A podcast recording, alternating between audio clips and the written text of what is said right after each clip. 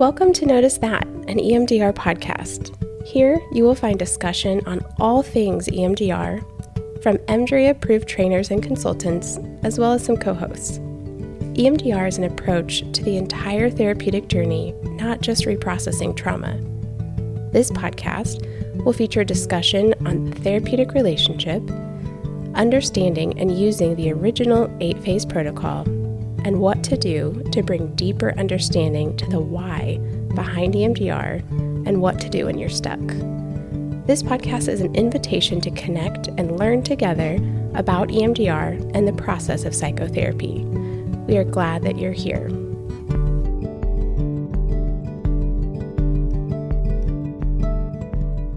Thanks for checking out this podcast. Notice That is a project of Think Beyond, a listener-funded media house focused on connecting humans through therapy and art. To keep this podcast going, we'd love for you to support us on Patreon by searching patreon.com slash thinkbeyondhealing in your favorite web browser. And don't forget to check out our new merch by going to our website at connect beyond healing dot com and clicking on the merchandise tab.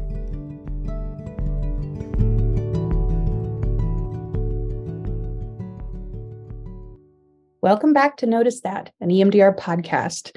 Uh, it's me, Melissa, here today, along with a special guest, Danielle Ciccone. Did I say that right, Danielle? Dang it. Okay, say it for me. Danielle Ciccone. Oh, I was so close. Okay, both of us have like uh, really complicated Italian last names. At least I'm assuming yours is Italian. It and is. I yes. should I should be better at it because of mine, but it's always a little tough.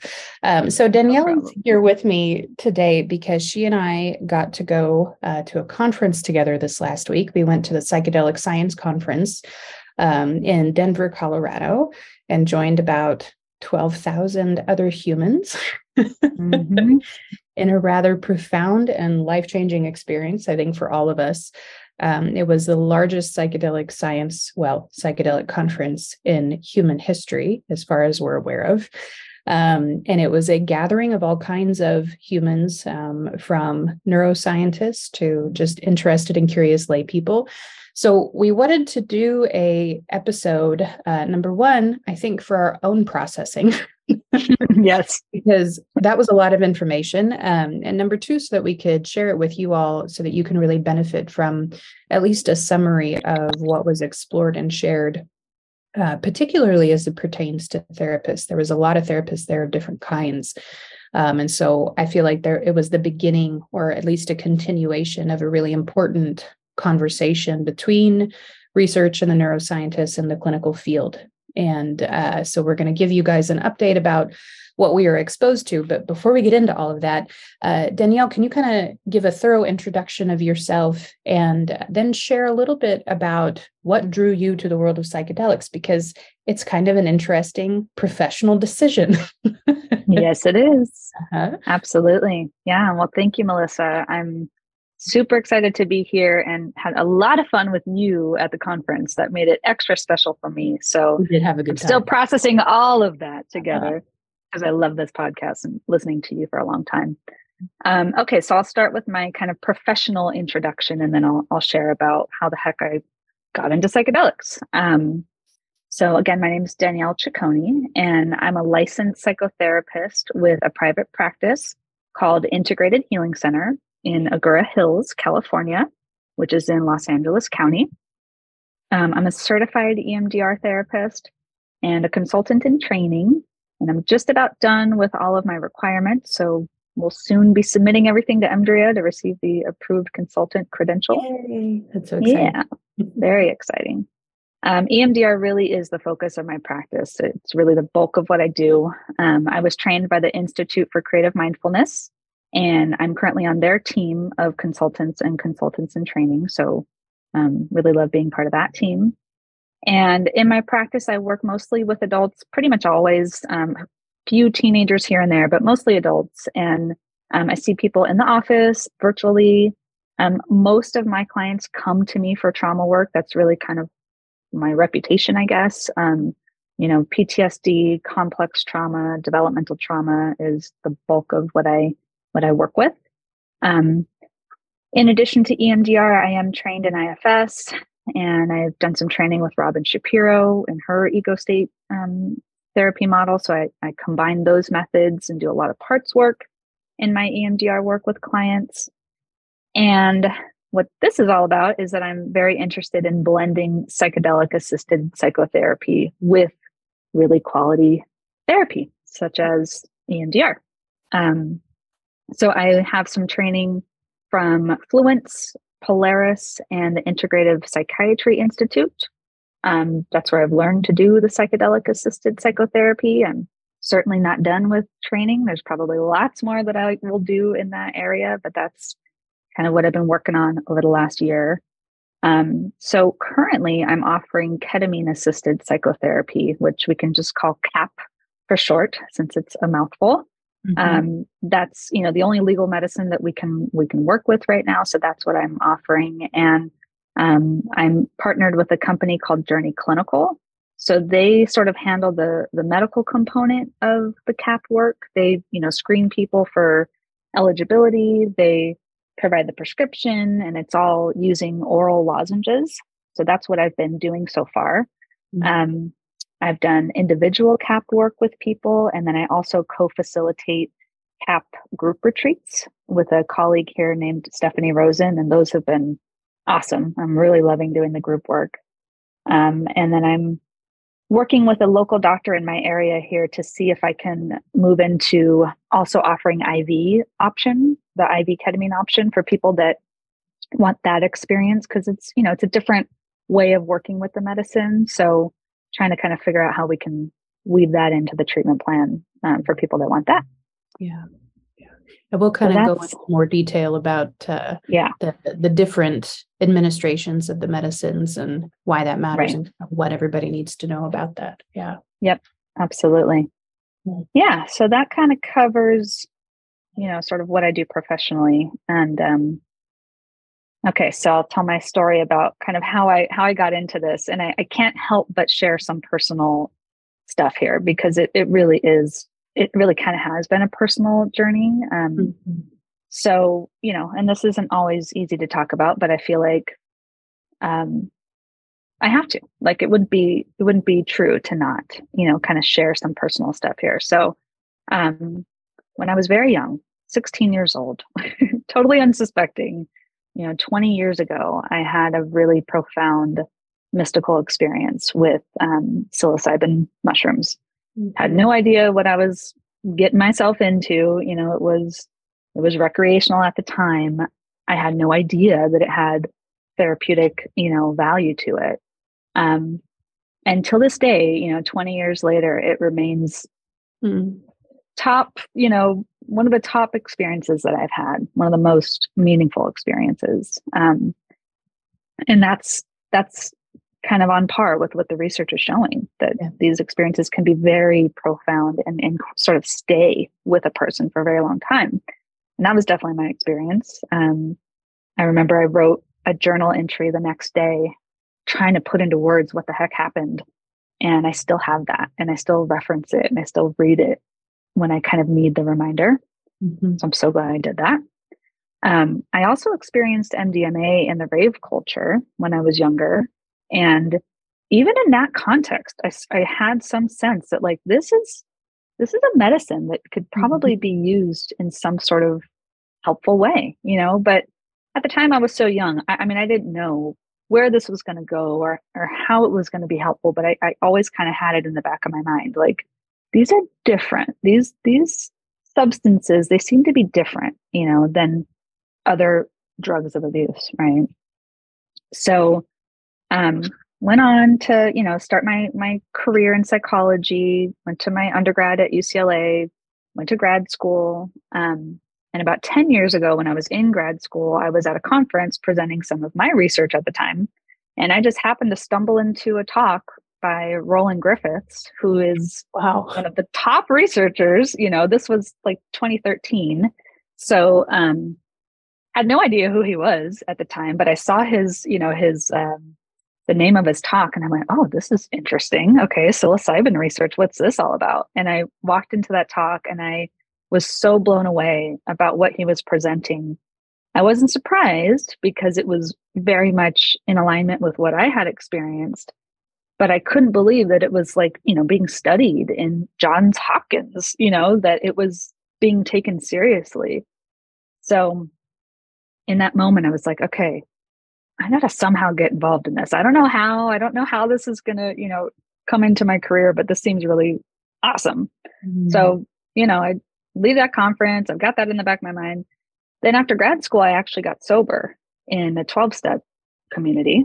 So as you probably know, that's, you know, abstinence-based, right? There's no use of psychedelics there, which is kind of funny, actually, considering that the founder of A A, Bill Wilson, did have some psychedelic experiences that I believe he was fond of, but it's really not talked about much in that mm-hmm. community. So, you know, I had that going on. And then I was working in an addiction treatment center for, you know, several years at the beginning of my career. And that was all abstinence based. So there was definitely no talk about, you know, using psychedelics. So I kind of just, it was like taboo, right? Like there, there was really no space or place for me to talk about my interest in that stuff. So I just kind of kept it tucked away.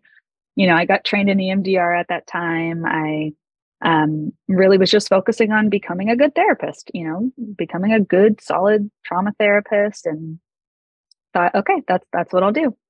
And then when I left that treatment setting that I was working in and I wasn't as confined, you know, and I was in my own private practice, I kind of circled back to the psychedelic assisted therapy world and, okay, what's going on with that? You know, where's the research? Where's, where's that going? And I read How to Change Your Mind by Michael Pollan, which has now become really popular, you know, yes. due to the, the Netflix um, documentary. And a great place and, to start, if anybody, exactly. Are, you know, just yeah. curious and just beginning, his book and, and the documentary is a great source. Yep. So I thought, okay, here we go again. You know, this is, this is pointing to something. And then it was, I believe it was twenty twenty-one at the EMDRIA um, virtual conference. There was a woman named Sunny Strasberg, who is great. She's a great resource. Mm-hmm. And she did a presentation on um, combining E M D R and psychedelics. And then I finally felt like, okay, here, here's where I land, right? Here's the opportunity to kind of bring this in somehow into my work. Um, and I've learned a lot from her. And since then, over the last couple of years, been really focusing on, you know, de- continuing to develop in, in the E M D R world and really focusing on that, but then figuring out how to kind of weave in, you know, this psychedelic medicine and how can that facilitate and enhance the work I was already doing. So very awesome to be here at this stage now, and super excited and inspired. And that conference just like really solidified my, my interest, and very curious to see where it all goes. Me too. Me too. Yeah. So I think mo- most people have probably heard me mention psychedelics in passing, but I don't think I've ever publicly stated why. Mm-hmm. Yeah. Uh, And, you know, I, I won't go into a lot of detail for many obvious reasons, I think, but I think the the draw for me is almost entirely personal. Here in Missouri, we don't have any version of this that is uh, legal. Mm-hmm. um, but a couple of things happened that made me realize um, that not only did I have a, you know, a personal interest in what they had to offer as far as healing, but that Um, it was something that, you know, we needed to be tracking as far as where the research was. And besides my own personal experience with them, I started having a lot of clients coming in saying that they were having these experiences. And so, you know, one thing that we'll, we'll talk about this more later, but one thing that's always relevant to keep in mind is that even though it's not legal everywhere, or all of these medicines are not legal anywhere in the U S at least, Um, that doesn't mean that our clients aren't having really important experiences with them. And it it means that as therapists, we need to have at least a passable knowledge um, so that we can engage with our clients in the ways that they need so that they can have some assistance in processing them, um, preparing for them mm-hmm. uh, if they choose to do it, because there's so many different ways and opportunities where people can leave the country and experience this, or go to states where it is legal. And so as a therapist, especially as a trauma therapist, we need to be ready to um, assist, even if we're not the ones that are going to be there for the specific medicine session. Um, right. So that's a, another huge reason why I want everybody to be getting ready for this, whether right. it's legal or not in your particular state, because it's happening and it's happening so quickly that it's going to begin to touch you through your clients, whether um, whether you want to be a psychedelic therapist or not. Yeah, I, you're I you're going right. to start brushing up against it for sure. Um, so that that's part of why I wanted to, you know, have a an episode on Notice That about it. Um, what I will say is, my own kind of personal interest is, I think, besides having a child, psychedelic experiences have been the most important experiences of my life, which as a human being saying that feels so profound, and yet it's what everybody says. Right. So it's, it's a strange experience of being quite normal um, in terms of psychedelic experience. And yet for the individual, it is anything but. Um, it is, it is exactly what a trauma is, in the sense of there was a me before and a me after. Mm-hmm. And the me after psychedelics, at least in my case, um, in every way that matters to me, is better.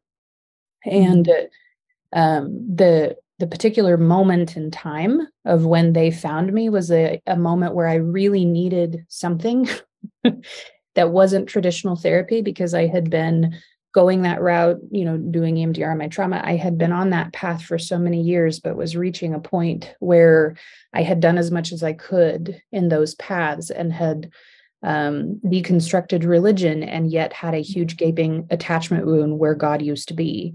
Mm, yeah. um, and so in, in a profound um, grief process of missing God, I found, or, you know, in the way that I understand it, they found me, and, mm-hmm. you know, psychedelics showed me a different path. I don't believe that they are a God, but they are yeah. certainly a door and a path for a lot of us to discover a spirituality that feels incredibly real and personal and meaningful. Um, and, you know, I credit so much of my own happiness to what I have learned in those encounters.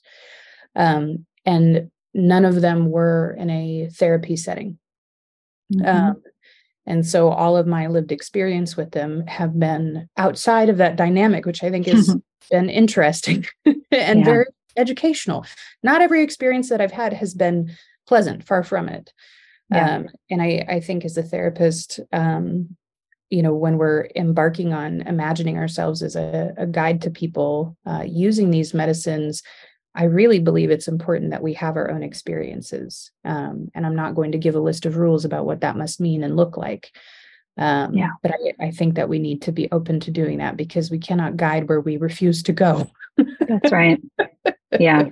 I, I totally am in agreement with that. And that's why I'm, I'm hopeful that all the training programs will eventually, you know, have a, a way for therapists to safely and legally and, you know, like, yeah, safe, safely explore these things for themselves, because I really can't imagine, I really can't sitting with a client and, and, and being with them in that space, having no idea what they're going through. I mean, same with E M D R, right? Mm-hmm. I mean, I would never, I would tell any therapist, don't ever do any E M D R if you have not done it yourself. It, it's a, it, there's a, there's a similarity there of kind yeah. of the depths of where you can go. Yeah. Um, so yeah, I think it's vital. And, and, I have the same experience that even though I had that initial very profound, very beautiful, very spiritual, mystical experience, I have since had a very challenging experience. Mm-hmm. Um, and I was, you know, at first disappointed in that, and then realized, oh, that's important too. Like, it's important to to know what that feels like, and to know that that can be part of the journey, and it's not a bad thing. Right. It's just a different experience, you know? So it's not all pretty mm-hmm. all the time. In fact, it can often be very challenging. So yeah. to to experience that firsthand is is actually very valuable if we're going to be doing this with clients. Yeah. Yeah. Um, so Danielle, I think before we get into like the nitty gritty of what actually happened at the conference, because it was, at least it was five days for me and three days for you, but all of the days were just like jam packed, especially the oh, yeah. three days. Um, and so yeah. there's no way that we're going to be able to cover all of it, but mm-hmm. I want to cover a lot of it, uh, particularly the pieces that I think are most relevant to our listeners. Um, but before we get into that, I'm I'm just curious. So we've both had a day or two to come down off of the high of the conference experience. Come back into the real world. Come back into yep. the real world and uh, yep. attempt to reintegrate a little bit. So mm-hmm. how would you describe just your general impression that you're walking away uh, from the conference with? And if you were describing to somebody in a paragraph, mm-hmm. the conference was like this, what, what do you think you would say? I would say it was inspiring. It was invigorating. It was connecting. Mm-hmm. Um, it gave me a lot of hope. It gave me a lot of creativity. I can feel that sort of like bubbling up of, ooh, what do I want to do with this? You know, um, and exciting yeah. and confusing, I will say, because it was like, oh, wow, look at all these possibilities. And I have no idea how it's actually all going to roll out and how do we actually integrate it and practice it and execute it. And there's so many layers of complicating factors to that. But overall, yeah, exciting, invigorating, inspiring. That's what I would say. Yeah, yeah.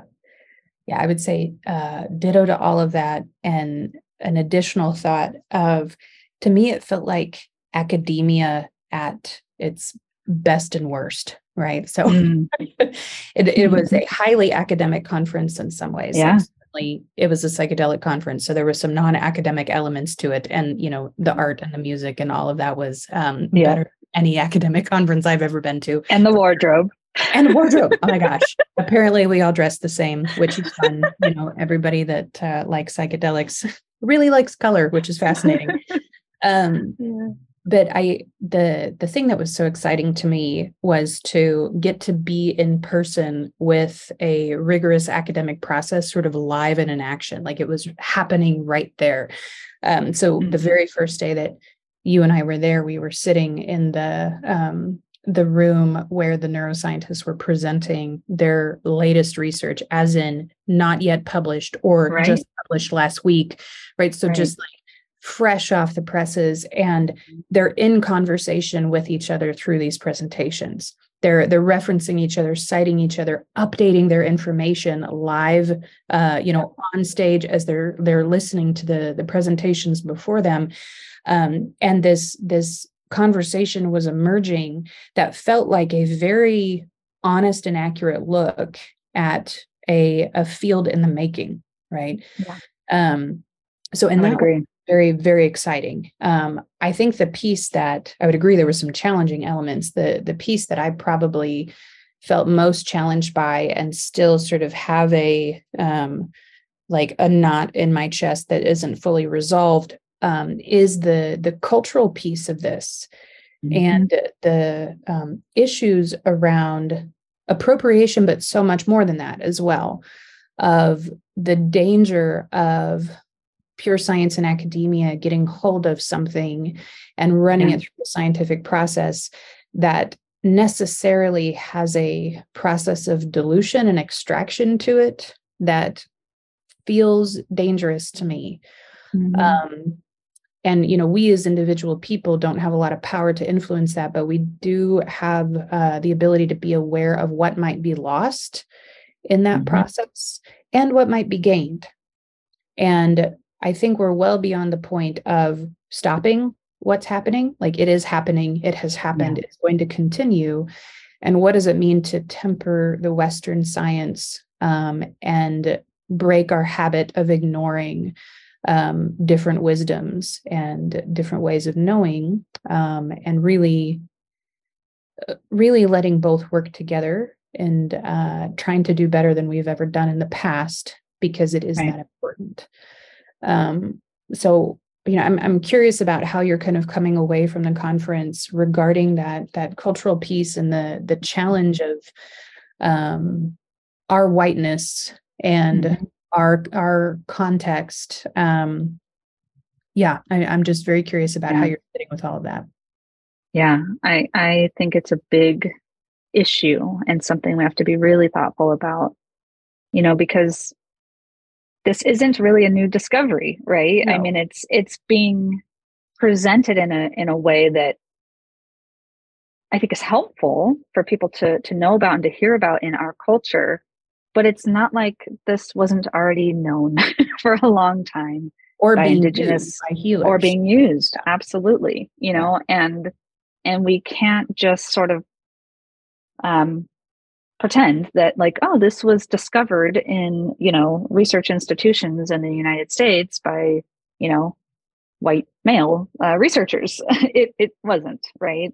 So I don't know. I mean, it's complicated. I I want to believe that we can make use of this information in a way that's respectful, that honors the history, that honors the lineage, that it has humility, right? I mean, I think humility is probably the best word that I can really hold on to, that like, you know, I'm coming, I'm coming at this from a very humble place that I don't know very much. I'm very new and novice to this. And there's people that have been doing this for many, many years who know a lot more, yeah. um, in ways that we haven't even been able to touch yet, that we haven't been able to measure and, you know, um, describe and protocolize, if you, if you will. Right. I know that's probably not a word, but, um, right. So yeah, I, I just think ideally, if there was some way that we could partner with the people who really um, have already had this embedded in their culture for many, many years and learn from them and not, you know, try to steal or take over or, um, yeah, like overshadow mm-hmm.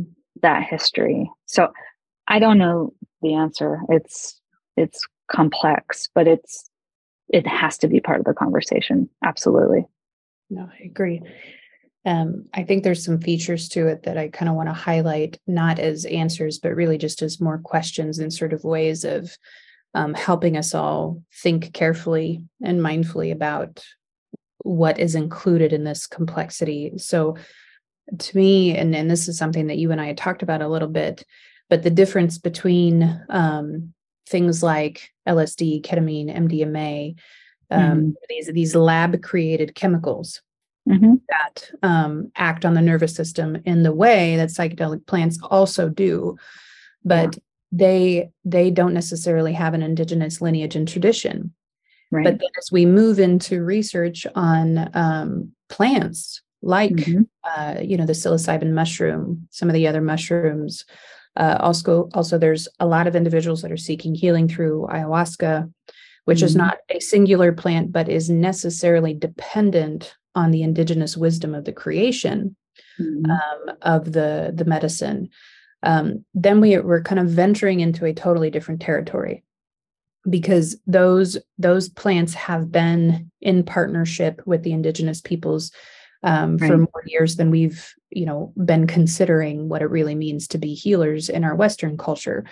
Um, yeah. So I think like that, that demarcation feels important. That, but they all kind of get clumped together, which is the hard part, right? Yes, yes. and yeah. And we, you know, we we've been researching these over here, and so it's a really easy leap to then begin researching psilocybin, and yet it's not the same thing. Yeah. Um, and there is the effects can be the effects can be similar, which I think is why they do get clumped together, you know, and kind of the process, the preparation, the experience, the integration can be can be kind of a similar um, journey. But yes, the, in my mind, there there is some demarcation. I, I agree. Yeah, the, I think that distinction has to be there. The other thing that also feels really important is that even with the the lab created uh, medicines like ketamine, L S D, M D M A, et cetera, they are utilizing wisdom from those traditions. Um, you know, the Western tr- tradition did not come up with the importance of set and setting. Those are just the right. words that we put on it. Right. But yeah, set and setting has been developed in uh, indigenous cultures and shamanic practices um, for generations upon generations.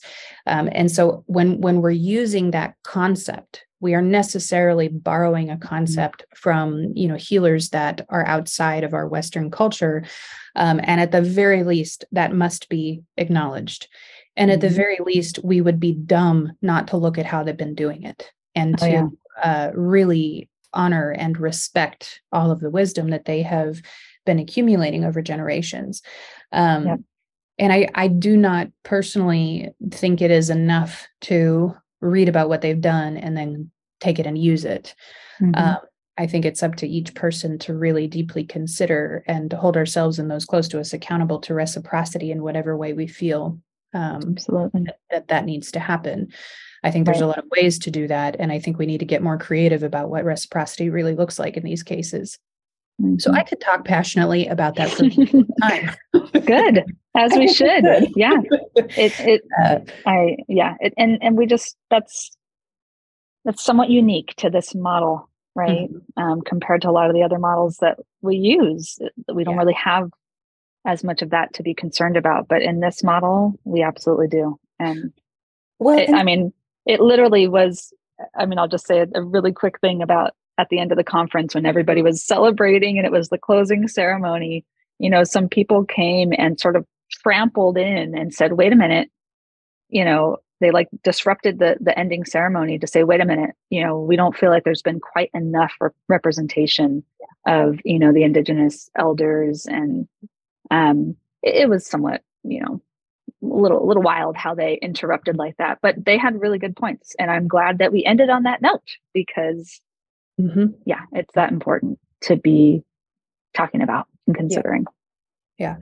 yeah. Um, while, while I don't think that the process will stop, I do hope that there is sort of a check for everybody in mm-hmm. how it proceeds and mm-hmm. a kind of uh, attentiveness to the need for reciprocity and respect and at the very minimum, honoring where it comes from. And that is really yeah. the very beginning step. Um, and, you know, it's really interesting, Danielle, that this issue is present in a lot of our work, but is rarely talked about. Mm. Um, one of the things that I, you know, always mention when I'm teaching about ego state work is that I F S and ego state work has its lineage in shamanic roots. Mm. And we don't talk about that. Wow. The, the yeah. shamanic tradition has soul, soul retrieval, and they have been right. teaching about the lost parts of self that leave the body due to trauma.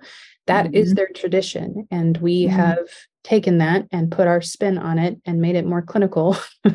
Wow. Um, but there is a lot that we do as Western healers um, that we don't we don't know what the lineage yeah. is, and we're not um, really uh, aware of how much we have accidentally and yet still do appropriate from those cultures. Um, so my my final mm-hmm. thought on that before we um, talk about other features of the conference is that one of the recommendations that I will make for all healers is read about shamanic healing traditions of all mm-hmm. kinds. Um, or, you know, read about Latin American, African, uh, Southern American traditions, right? And the way mm-hmm. that they've been doing this, because you will recognize some things that we are yeah. doing. We didn't start much of this. Um, another thing that's true is in the somatic tradition, it was actually the women and not the male psychoanalysts that were doing these things. They just dated each other, and the male psychoanalysts uh, took the wisdom of the women yeah. somatic practitioners and the body practitioners and gave a clinical application and called it their own. So this, mm-hmm. this habit is out there. And one of the ways yeah. correcting that in ourselves is to educate ourselves about those traditions so that we at least understand our own lineage and where these ideas came from. So yeah, that's, that's good information, Melissa. And, you know, I'm just thinking, I'll say one more thing about it. While I very much agree that we don't want to appropriate, we don't want to steal, we don't want to, you know, disrespect, it also kind of speaks to like stumbling upon truth, right? I mean, if we, if we discover things, if we truly discover, and we're not just trying to kind of steal and put a different name on it, if we, if we stumble upon the same thing, well, that means that it's truth in, in my mind, right? And so I like to think about it that way too, of, okay, if we're, if we're talking about the same thing, if we're discovering the same thing, great. We're, we're maybe calling it different things, or maybe we're not even aware that there have been people in other cultures and other, you know, mm-hmm. times that have been finding the same thing.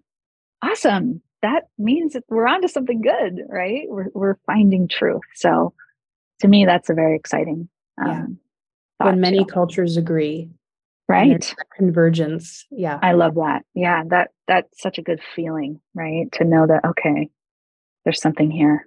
There's mm-hmm. something really, I, I think, sacred, yes. you know, that we're discovering yeah. and using.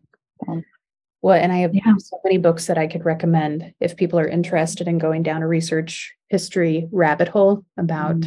psychedelic traditions all the way back to uh, pre-Christian and Middle Eastern mm-hmm. traditions and Turkey, and the Druids were using it. I mean, it's everywhere, right? And so if you want to yeah. read, let me know.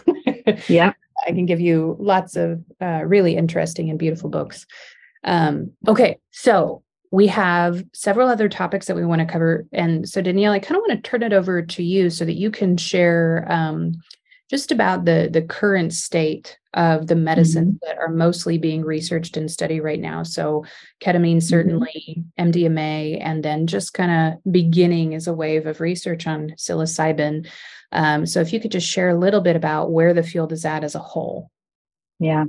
So this will definitely not be exhaustive, and but I'll I'll try to give a, a little bit. And we're going to kind of focus on, like she said, M D M A, psilocybin, and ketamine, although those are not, it's not an exhaustive list of things that are getting clumped in with the, the label psychedelics, but they're probably the medicines that we will be most likely to use anytime soon. They're the ones that are, you know, furthest along. So um, ketamine is the one that's legal now. And so people have probably been hearing about ketamine-assisted therapy. It's becoming more mainstream. Um, ketamine is a Schedule three drug. So that's defined as a drug with moderate to low potential for physical and psychological dependence, but with the recognition that there is some medical use. Unlike a Schedule one drug, which is what, you know, M D M A and psilocybin are scheduled as, which are defined as, you know, having no medical use and a high potential for abuse. So ketamine is still, you know, it's a controlled substance still. There's got to be a clear indication for it, but it's it's scheduled differently than the other two. Um, So ketamine has been used for a long time um, in medical settings and hospital settings, you know, emergency settings. But then it was kind of discovered that, oh, there's some mental health um, benefit of it as well. And so the generic version of ketamine is used off-label. So the, the generic version is not F D A approved for any kind of mental health indication, but it's used commonly for that. But again, there has to be a clear indication for it. You can't just, you know, a, a prescriber cannot just give ketamine to anybody just because they want to see what it feels like. There needs to be a clear indication, you know, depression, anxiety, um, trauma symptoms, things like that. There is a different form of ketamine called Spravato. It's a nasal spray, and that is actually F D A approved for treatment-resistant depression. Um, so that's patented, and it's more expensive. So in the conference, I saw somebody talking about some efforts to try to get the generic form of ketamine, which is much cheaper, F D A approved for um, mental health indications, so that it's not just being used off-label. Um, so that's available for us, but again, it's you know it's still not to be used like willy-nilly, right? You, you, there still ha- has to be an important indication for it.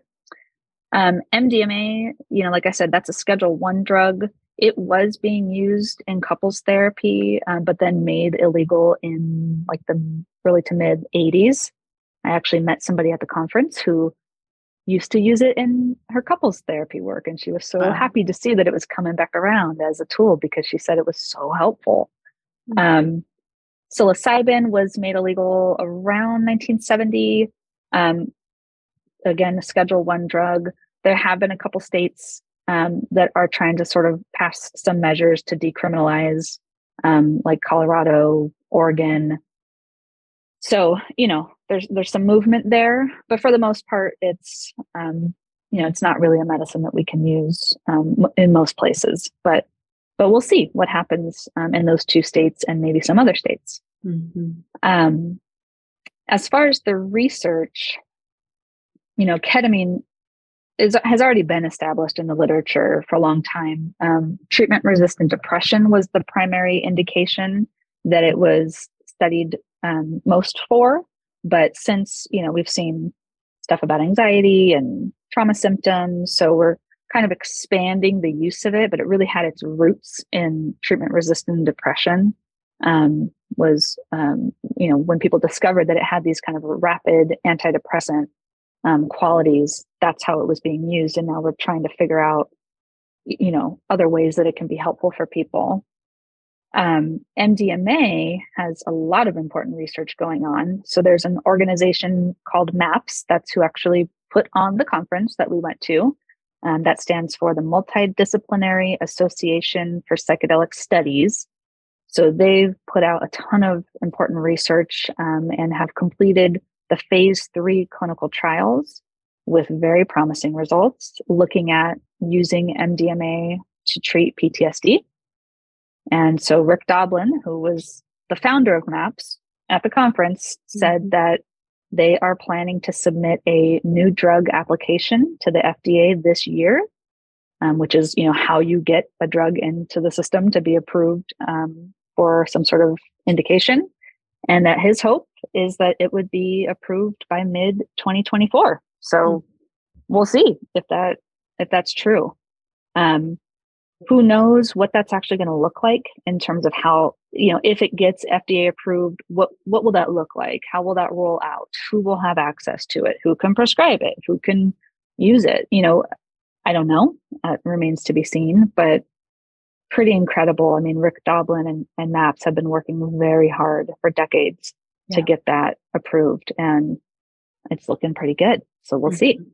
Yeah. Um, psilocybin, Um, is not quite as far along as M D M A, but some really good work is going on. Um, I know of at least two organizations that have done some some big work. Um, Compass Pathways is one of them. The USONA Institute is another. So um, Compass, I believe, has gotten as far as phase three of clinical trials, and they're looking at using psilocybin for treatment-resistant depression. And USONA, I believe, is in phase two of their clinical trials, and they're looking at psilocybin for major depressive disorder. Mm. So, you know, the way that the research works is they pick a certain condition, right? A certain indication, and they've got to do their randomized controlled trials, you know, to see if it works for those particular indications. And then my hope is that as time goes on, we will see that wider indications, you know, they can be applied to wider indications, such as, you know, trauma symptoms or anxiety symptoms. But first, they've got to kind of pick a a condition that they think it's going to be helpful for and, and study that really, you know, closely. Um, you want to talk about Bessel and, and Schwartz, the, oh, the two yeah. big names that we saw yeah. at the conference. Um, fun. yeah. So we, we were both very excited to see Bessel Vanderkolk present, mm-hmm. and he was there because he was one of the principal investigators in the MAPS trials um, for M D M A. And he was specifically looking at developmental trauma yeah. and, you know, not just the big T traumas, the, the P T S D diagnosis types of traumas, but can M D M A be helpful for developmental trauma? Mm-hmm. And had some really, really cool results on that. Yeah. Yeah. I, I was particularly inspired by um, listening to him talk. First of all, I think just the, the presence of someone like him is so um, supportive, because it adds a legitimacy for our field, um, you know, because he's like the grandpa of traumatology. And so if, if he says yes, then, you know, people are going to pay attention to that. So I was just really pleased yeah. that he was there. Um, you know, I think it communicates to the field as a whole, like, this is not a fringe movement, right? This yeah. is not um, a thing that's going to be kind of off to the side of mental health. In a decade, mm-hmm. it will be front and center. It will be a way that most people are receiving treatment and healing. Like, that is the direction that we're headed, simply mm-hmm. because the, the research is showing that, that, yeah. um, when, you know, when there's medicines that can get long lasting results from a handful of sessions yeah. and does not require ongoing Um, you know, taking a medication mm-hmm. for the rest of your life, like those, those are the kinds of results that will shift a whole field. And that's why yeah. the conference was twelve thousand people, and people like Bessel van der Kolk and, you know, Richard Schwartz, like, they're all there because they can yeah. tell, ooh, this is where we're going. Um, yeah. So I, you know, just for, for a cultural reason, I was very glad to see him there. It felt very mm-hmm. affirming. Um, plus it was yeah. just like, cool as it. a fun yeah. human experience, be like, well, there he is. Like, he's just yep. living, breathing human man, a brilliant man. Um, yep. And, uh, you know, hearing him once again beat the drum of the developmental trauma diagnosis and yeah. our need to really get real about the illegitimacy of the D S M um, and how much it is hamstringing us as a field and confusing new clinicians. Mm-hmm. Um, you know, that's something that we talk about at Beyond constantly. Mm-hmm. So I, it, it I, felt good. I can yeah. agree. Yeah. Yeah. Um, so that, that part of it felt really good. And I think, you know, what he was sharing about the results that they were seeing in their M D M A trials for developmental trauma personally felt really interesting and exciting, because Absolutely. That is the, the potential in to widen the net of who gets access to these medicines. Right. Because as long as we're using a very strict definition of mm-hmm. P T S D, then only people that qualify for that very strict definition of either treatment-resistant depression, mm-hmm. which means they have to first try many other medications and fail. And right. fail at them, which is a lot of years of suffering. I'm just gonna, right. I, my Siri, my watch is agreeing with me. She just said, I'm going to take my watch off. Um, but his, his work is uh, kind of beginning to open that door a little wider and show why, um, you know, people need to access these medications sooner in the process. We need to not mm-hmm. wait so long, et cetera. Um, And then Richard Schwartz was there talking about the intersection yeah. of psychedelics and I F S. Um, yeah. You got to sit in on his his day-long seminar. I was doing yeah. something and uh, sat in on just one of his his shorter ones. So do you want to talk a little bit about the day-long seminar and what you felt about it? Yeah. Yeah. So that was a pre-conference workshop. It was a it was a half day. It was four hours, but it was with Richard Schwartz and Sunny Strasberg, who I mentioned earlier, who has been one of my influences. Um, and they shared about how they are starting to do some trainings on combining C A P, um, ketamine-assisted psychotherapy, with I F S.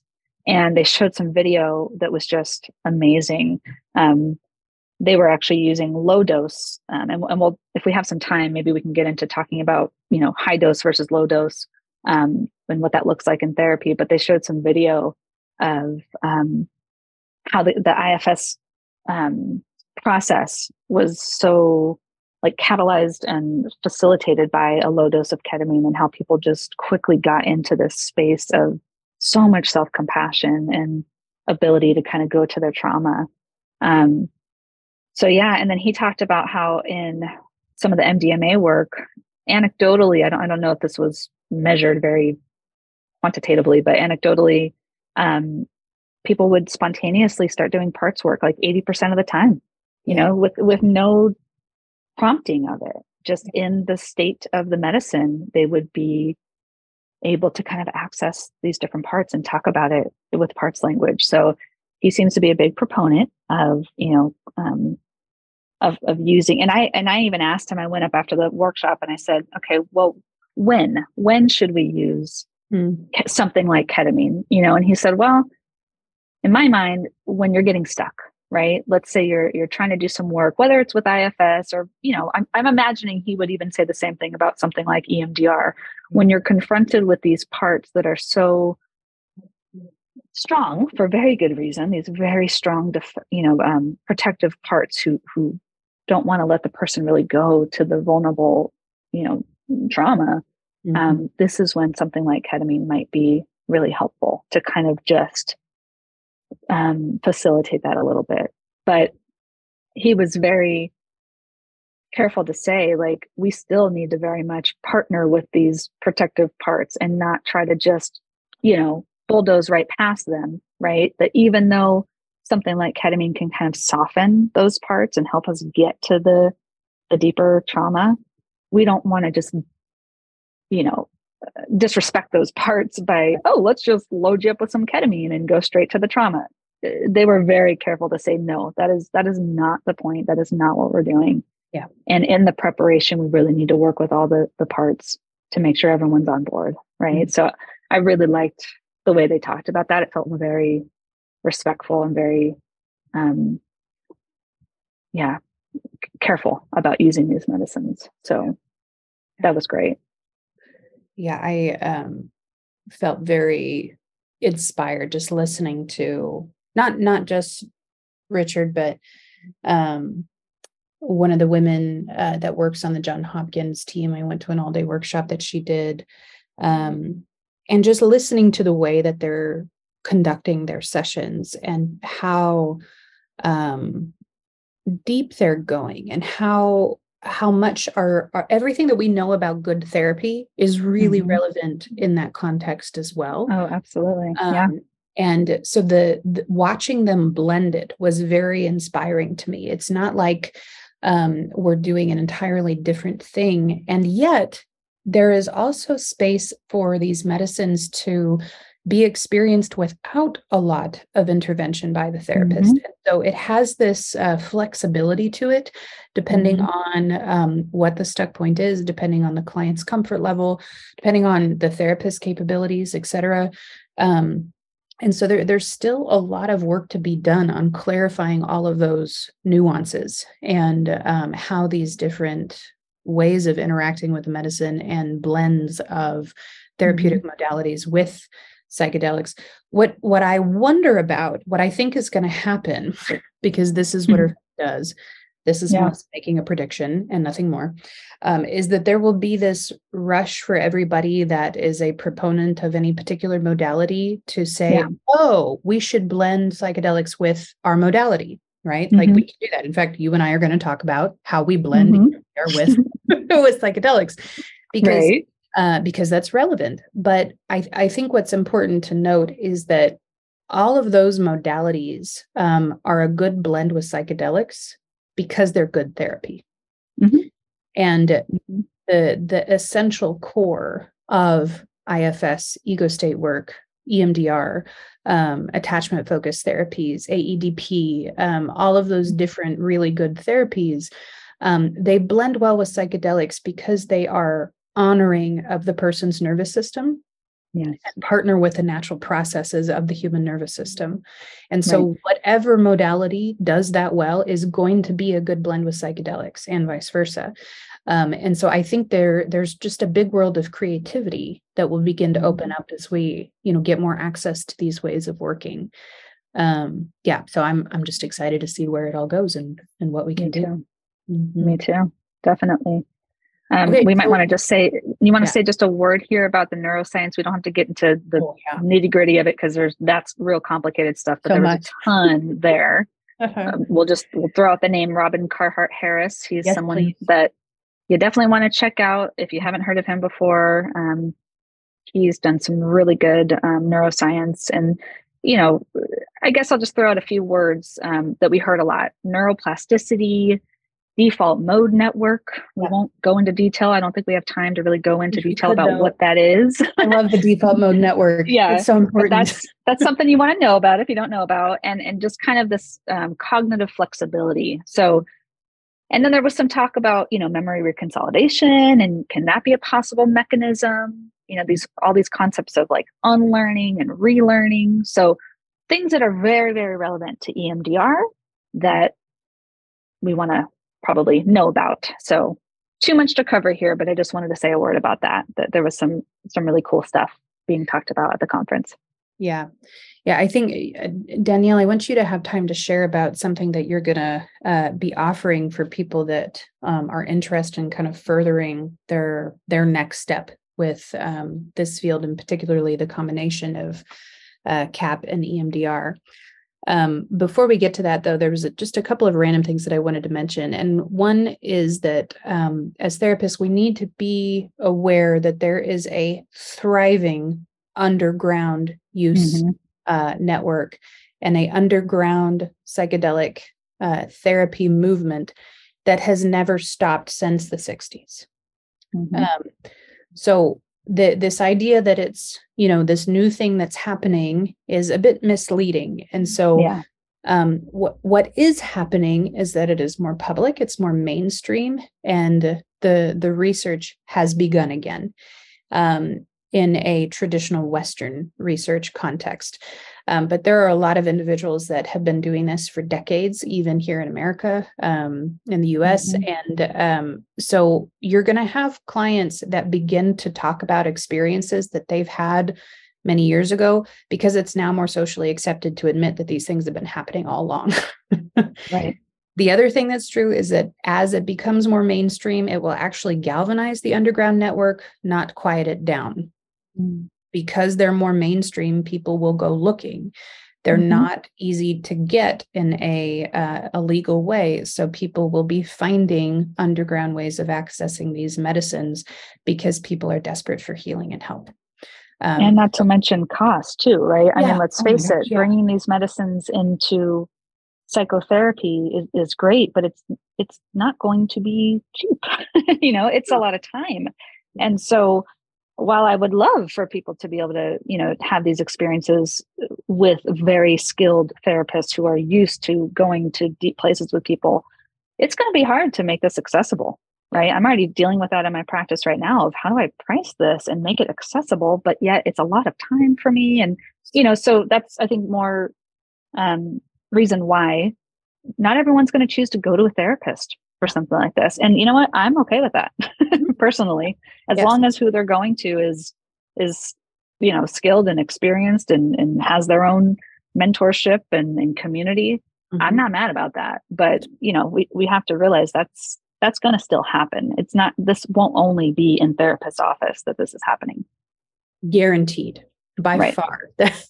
You're right. So, what, one of the features of this, that's a little bit tricky, but you know, just speaking honestly and, and bluntly to all of us in this field, there is a ethical issue of, of being educated enough to provide harm reduction information to clients that are going to seek out these medicines in an underground way. So mm-hmm. it, it feels very important to me that we know enough and feel ready to give good guidance to people that want it and need it, even when we are not in a state that makes it legal. For instance, if you have a client that is going to seek out one of these medicines, it feels important to me to be able to say, if and when you choose to do mm-hmm. that, look here, take these right. routes and not these routes, right? right? Be careful about where you're getting the medicines. Consider going to a state where it is legal. You know, so so being educated enough to give harm reduction education to our clients that are that are going to be looking for these things.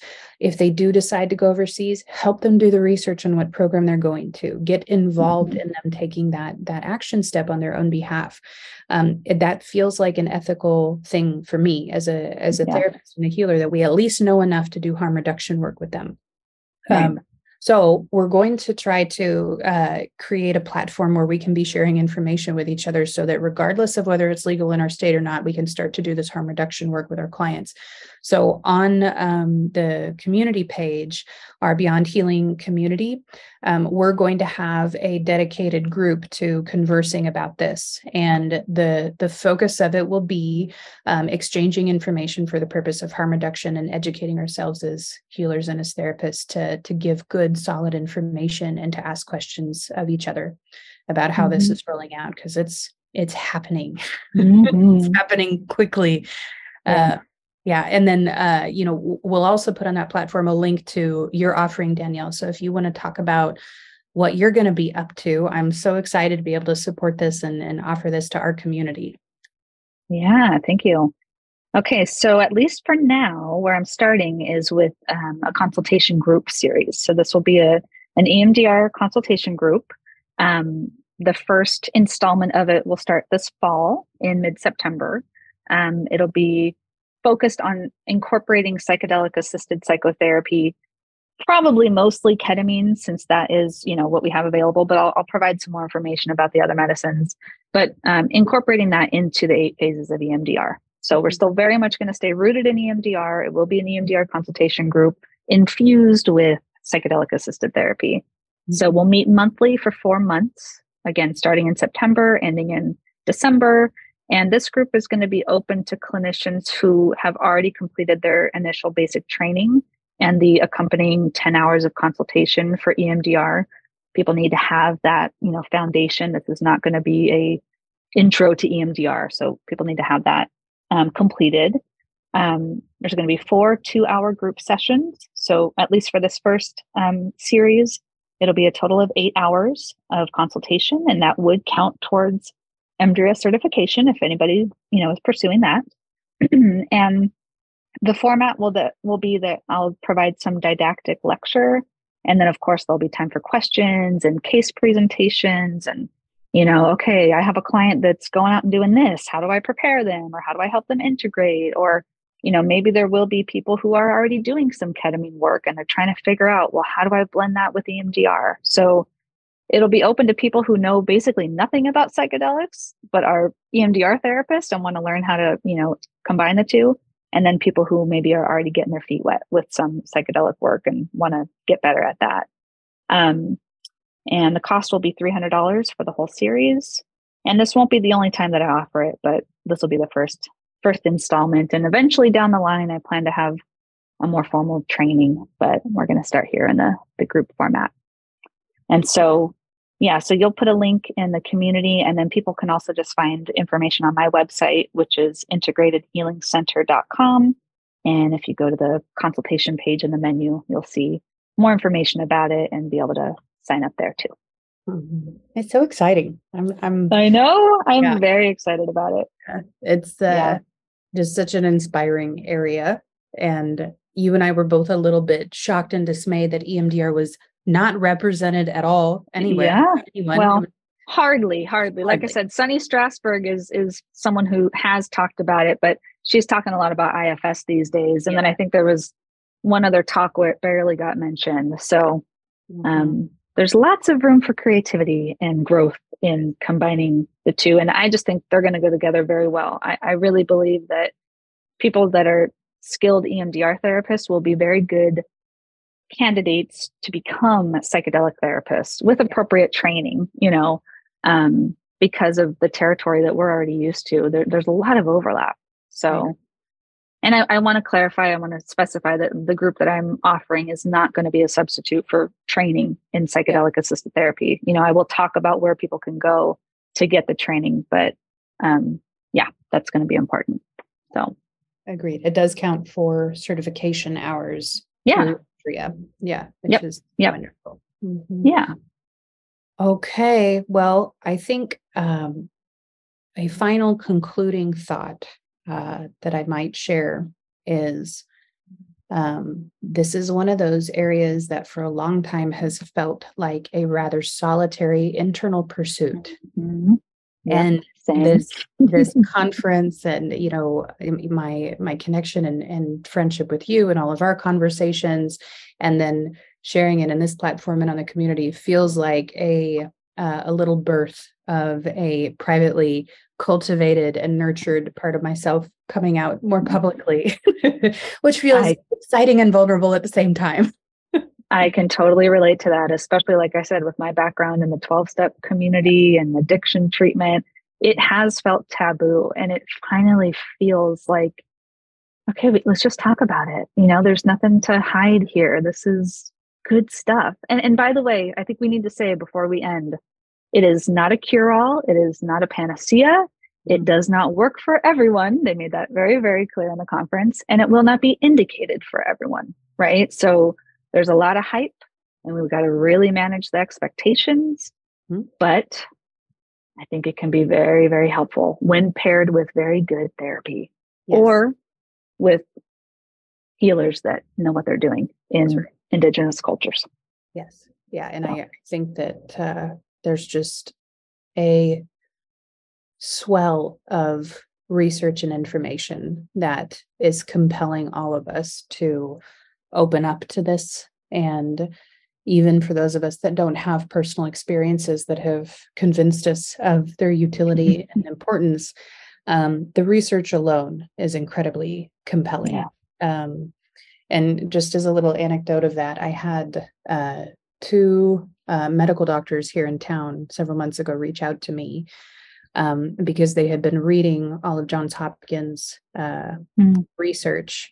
And mm-hmm. um, one of them is about the most straight-laced conservative individual I've had a lot of contact with. And he said, I hate that they're right, but it's Ooh. too good to ignore. Exactly. Yeah. Yeah. And, uh, and that is that the research is that good. And it has been that repeated. Um, it is getting yeah. the attention of people that would have never, ever considered it uh, culturally and personally. Um, yeah. Yeah. And so I'm, I'm just glad that we got to be there for what feels like the beginning of something that will be around for a very long time. This feels like a, a watershed and for a lot of people. So Absolutely. Thank you for being there with me, Danielle. It was quite of course. a pleasure. Yes, it uh, was to do with you. So it really was. I'm so I'm so glad to have shared it with somebody who's passionate and comes from a similar, you know, therapy background. We think very much alike in how we were applying the things that we learned. Um, yeah, it was great to share it with you. All right, everybody. So we'll we'll make that group on the community, and um, you can find us there. You can always email me directly, and Danielle shared her uh, contact information as well through her website. Thank you so much for listening and for joining us on this rather exciting uh, beginning of a journey, and we will look forward to interacting with you online. Take care. Thank you. We hope that you have enjoyed this podcast episode and that it will help you help your clients in the process of E M D R therapy. If you are curious to learn more about something that you've heard today, check out our website at w w w dot beyond healing center dot com and go to the trainings tab for more information on our upcoming E M D R and case conceptualization trainings. You can also contact us by emailing trainings at beyond healing center dot com. If you want to stay connected, please subscribe to this podcast for more episodes, leave us a review, and follow us on social media by searching Notice That Podcast.